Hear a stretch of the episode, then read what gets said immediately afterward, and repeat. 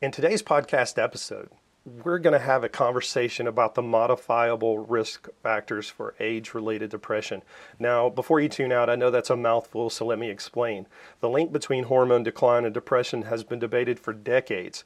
So, I'm going to show you the facts from medical research and let you draw your own conclusions. So, stay tuned as we dive into this hot topic today.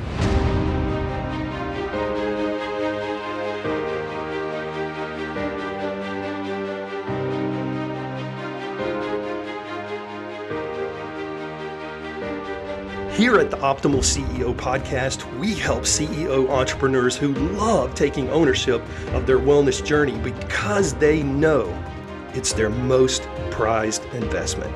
And when their state of wellness is at its peak, their income soars.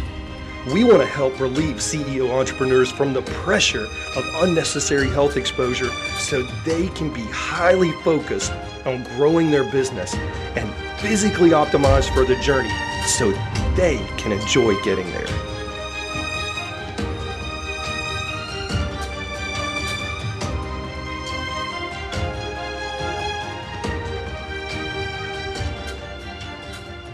Thanks for joining me on today's episode where I'm going to shed some light on the link between hormone decline and depression. Uh, treatment is often decided by political and egotistical forces, economic forces, that the average person has no idea even exist. Uh, experts and pundits, many of them who are staunch supporters of Big Pharma's agenda, argue that there's no such relationship between hormone decline and depression. The, the facts are that uh, they actually try to bury the truth deep in mountains of their own research. Um, for example, uh, when they have articles published in medical journals that support their stance, uh, and they're such prolific producers of this material, the good information just gets buried. The other part of that is is that um, they actually have uh, representatives, pharmaceutical representatives. They run ads that actually push their agenda. Uh, the pharmaceutical representative will actually go into a medical office and bring uh, one of those articles with them. So the medical provider actually gets uh, inundated with uh, the uh, the biased uh, research articles. Now, it, it, totally flies in the face of research uh, in, in general because research is supposed to be non biased. But uh, in this day and age, unfortunately, uh, there, if you follow the money, if you follow who the writers of these articles are, in many cases, they actually receive money from pharmaceutical companies. and there's actually a federal government website where you can go and look up any um, medical researcher, uh, speaker, any, anything like that, and see who, who they receive money from. Uh, but that's a side note. Uh, so before we get started, I have to lay a foundation here. Um, there are actually three mindset challenges that we have to deal with in order to have an open, honest discussion about whether age related hormone decline actually is a modifiable risk factor for depression. Um, the, the first mindset challenge is conformational bias or cognitive bias. And let me read you a quote by um, a guy I really respect, Dr. Neil Rouzier. Quote, ultimately, what drives our opinion is that which we learn first and how well we're able to defend that opinion or position. In addition, that opinion can remain cemented in our mind as our brains will not allow conflicting data or information to change that which was first implanted. This phenomena is commonly referred to as conformational or cognitive bias. End quote. The second mindset challenge is reductionist treatment. Now, before you get overwhelmed with that word reductionist, let me explain what I mean. Um, treatment can be reduced into one of two models uh, the disease model and the human systems model. Um, the disease model only follows rules or laws or axioms. Uh, it can be replicated and modeled, it's very predictable, and it's equal to the sum of all its parts. Um, on the other hand, the human system model is very Um, the, the rules are bendable, they're malleable. Uh, the system is very adaptive. Uh, it can't be reduced to component pieces, and it's definitely not always predictable. Yeah, the problem is, is when we reduce humans to a disease or illness-based model of care where rules are followed 100% of the time it's called reductionist thinking. The human system doesn't fit into this reductionist box. Uh, full of rigid, un- unbendable uh, laws. The reductionist view actually makes everything complicated. When we force people to fit into these narrow algorithms and rules and rigid boundaries, uh, what I affectionately like to call boxes, uh, artificial intelligence supercomputers like uh, Dexter and Watson are actually out diagnosing medical clinicians. Um, this is only one example. There are actually many examples, but in the, the radiology world, where uh, x rays and MRIs, CAT scans, ultrasounds get interpreted by a human, uh, Dexter and Watson are actually uh, about 98% accurate whereas humans are in the 70th 70 percent accurate range. Now, of course, that's going to vary person to person, but the bottom line is, is artificial intelligence because we forced human beings into this disease model where rules are, are never bendable, they're 100% accurate. Um, a computer can actually uh, predict a lot of things. Now, let me give you some examples on the opposite side on the human systems model. Um, uh, of how how the complexity of the human body should be viewed and how our thinking should move more outside the box because not everything can be explained uh, or diagnosed or treated by a computer algorithm. Uh, the first example is, and, and this is going to blow a lot of people's minds, uh, but it's some new research that just came out. If a father is stressed out um, at the time of conception, the stress reaction actually changes the RNA sequence in the sperm and passes through to the child. Uh, so that genetic code for stress actually passes through to the child, and the child will have a predisposition to abnormal stress responses throughout their life. Now, I don't know about you, but when I first heard that, or first read that, um, it it totally took me aback, and it, and, and as a person with a background in uh, you know 20 plus years in psychiatry, uh, that really hit home for me. And I was thinking about all these clients that I've treated who were probably products of that exact uh, phenomenon. In fact, there's probably many of us uh, listening to this podcast that actually are uh, products of that phenomenon, where we had passed down in our DNA um, these types of things. And as I'll discuss later on, uh, it can pass on for many, many generations. Uh, the second example of how complex the human system is and how malleable it is is, um, and this is actually a, a really good example.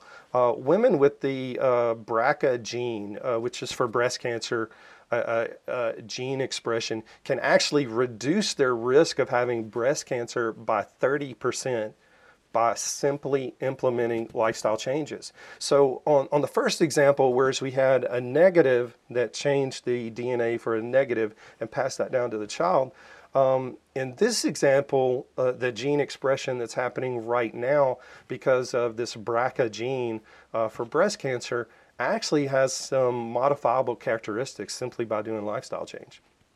So, um, the uh, last example that I want to give you is uh, the example of childhood trauma and neglect. And I know it's it's kind of like the first example I gave. It's not really popular, but um, uh, and and when I talk about childhood trauma, it doesn't necessarily mean trauma that the child actually experiences.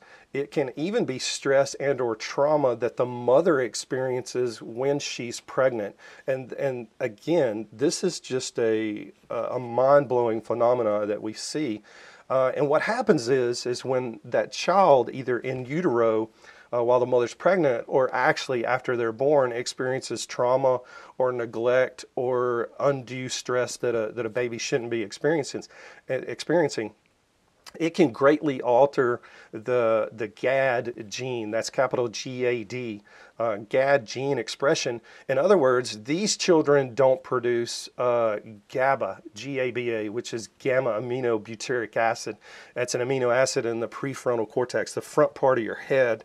Uh, that actually controls anxiety uh, and and sleep. So therefore, these kids, because they have this GAD gene expression deficiency because of trauma and stress, um, and they have this low amino acid called GABA, uh, they don't sleep well. They have uh, ruminating thoughts all night long. They toss and turn. And when they're awake during the day, they show signs of not being rested after they wake up. So the crazy part of this is is if that wasn't crazy enough, is that these children with the GAD gene modification can carry these genetic changes as far as seven generations out. And what we're actually finding is, is that those stress modifiable or stress induced uh, genetic changes actually uh, all of them can be carried carried as far as seven generations out. Now I, I don't know about you, but that's a long time. And um, so current research is looking at okay, what we, what can we do to modify these after they've already been changed or passed down? That's something I don't have the answer for at this point, and and medical research doesn't either. So, what I'm trying to convey here is that taking care of the human system is complex, but should never be as complicated as the modern reductionist disease model makes it. Uh, that's the take home uh, at this point from um, you know our mindset challenge number two, which is reductionist treatment. Now, mindset challenge uh, uh number three is understanding that the key to aging is adaptation uh, hormonal changes leading to menopause or andropause as it relates, relates to the topic today is not a single point in time. Uh, menopause and hormonal changes like male menopause or andropause is not just about um, gonadal hypofunction. And gonadal hypofunction just simply means the low functioning of your ovaries or low functioning of your of your testes or testicles. Um, it's much more complex than that. Uh, each year, all of us gets older chronologically on the timeline.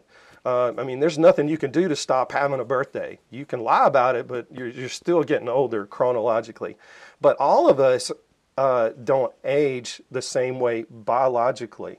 Well, why is this? You know, it, it may actually boil down to adaptation, which is this third and final mindset challenge. Uh, is that the key to aging is adaptation? So let's talk about that just uh, just a little bit more. Um, uh, as we get older, changes that happen to us are not solely the result of age. Uh, however, as we get older, we have to learn how to adapt for the age that we're at. Uh, what we got away with in our 20s, we certainly can't get away with in our 30s, 40s, uh, 50s, and beyond. Um, so we adapt in a landscape that is constantly changing both internally and externally. We've got uh, external changes going on around us in our environment. We've got these internal changes going on our, our, in, our bodies physiologically and genetically. And some of us simply adapt better than others. Uh, but the question remains why is this? Why do some of us adapt better than others? Uh, I'll discuss the answer to this in a moment. But while we're on the subject of age as it relates to adaptation, uh, let's take a look at the worldwide trends for depression real quick. Um, if you look at the incidence of depression around the world, and separate these into categories by age and sex, you know, male or female. Uh, the incidence of depression for both sexes starts rising in the mid 20s. For women, uh, this rise doesn't peak until the mid to late 60s, representing about 8% of the worldwide female population struggling with depression. And for men, uh, this rise in depression or global rise in depression um, doesn't peak until their late 70s, representing about 5.5% of the world, worldwide male population struggling with depression. Regardless of gender, when asked to rate their happiness, those age 40 to 59 are the least happy when compared to every other age group. So the question here is are we losing the ability to adapt over time as we age? If so, what's the cause? Uh, now, research shows that women and men in their 30s begin experiencing a decline in hormone activity by as much as 1 to 2% per year. And guess what? This starts in your mid to late 20s. Remember what I said just a second ago? Is um, that when, when you break down and, and look at the incidence of depression in both sexes by age, um, the, the increase in depression incidence actually starts in the mid to late 20s. So, um, is it coincidence? I don't know. Uh, could it have something to do with it? Possibly. Uh, but before we answer this, let's look at the incidence of depression among women in the United States. Since most of my podcast followers in the United States, I'm only looking at data um, in the United States uh, in, in, the next couple of slides. This, this one that, that we just took a look at was actually the global incidence of depression. Now let's take a closer look, dial it down to the United States and only look at women.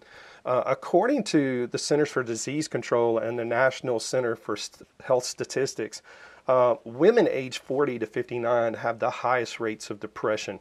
Uh, that's actually about 12.3% of the female population. Now, here's the crazy thing that's female population age 12 and above. In this particular study, they looked, they considered um, the female population of, uh, of, of, being uh, age 12 and above. Um, this group uh, is, is by far uh, the age 40 to 59 group, uh, the largest group at 12.3% uh, in their rates of depression. If, if you actually took out the 12 to 17 year olds and only looked at 18 uh, years of age and up, that 12.3% would actually be um, closer to probably about 20%. Um, so this is this is hugely significant, regardless of whether you have the 12 to 17 year olds in there or you don't. 12.3% of the female population is hugely significant. Again, why is this occurring as we age? Why is this age group between 40 and 59 struggling with depression more than any other female age group? Um, we'll hopefully answer that here in just a second. Uh, now let's take a look at men. Now, in order to understand men and depression, the the in the purest sense of the form, uh, the numbers are significantly lower uh, as far as rates of depression uh, than females. Uh, why, why, is this? Well, it's suspected that this is the case because men seek mental health services at a much lower rate than women. Uh, men typically bottle their emotions, keeping them silent until they act out on their depression. In other words, women tend to be more emotive and vocal and seek help early, whereas men suppress their emotions and act out on their depression, often past the point of no return, uh, seeking help uh, actually a little bit too late. Uh, the worst manifestation of this acting out on, the, on behalf of men uh, in relationship to their unreported depression is, is suicide. Uh, so here's the crazy thing: when you when you look at uh, female numbers for depression, they're about double the rate of reported depression for men, but the key word is reported. Um, and when you look at suicide, uh, the suicide completion rates or success rates for suicide are actually double for men what they are for women. So I, I think we're looking at the same thing. We're looking at depression in both groups. Uh, they're manifesting in different ways. One is being reported, one's not. Uh, one has less acting out in the form of suicide, one has a higher rate of acting out in the form of suicide. Um, uh, suicide um, rates are the highest among men, guess what? Age 45 and over. Uh, they peak the first time uh, between age 45 and 64. And, and what do I mean by that? Well, um, there's there's a spike up starting in uh, their teenage years. It gradually starts increasing.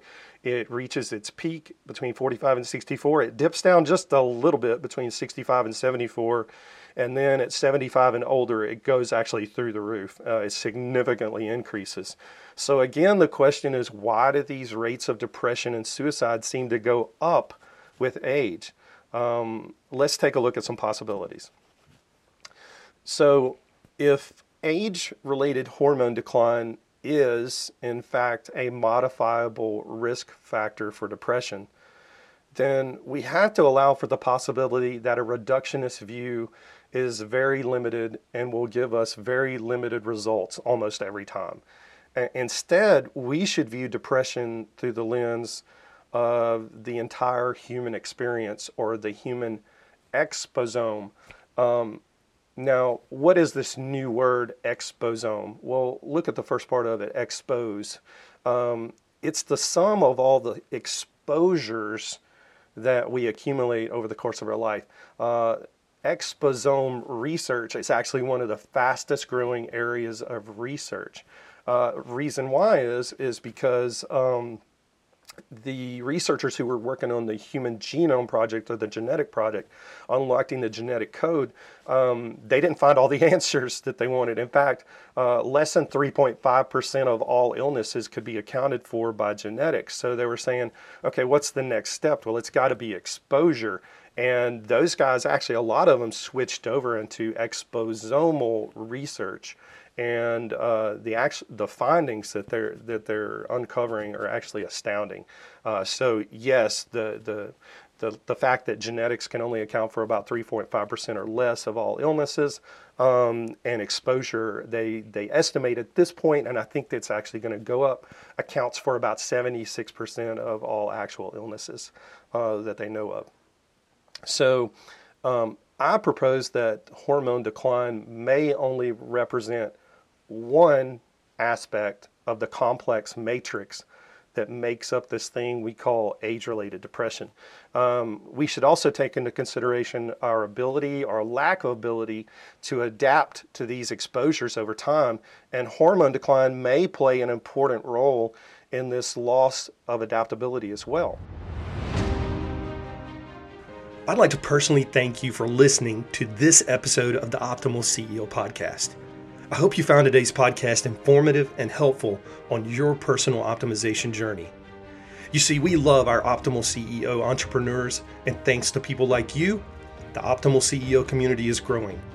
You can help us with that continued growth by giving us a like, sharing this podcast with your friends, or subscribing to our podcast feed.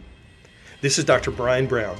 Here's to you being the most physically optimized CEO entrepreneur possible so you can have an even bigger impact on the world through your business. See you next time, and thanks again for listening.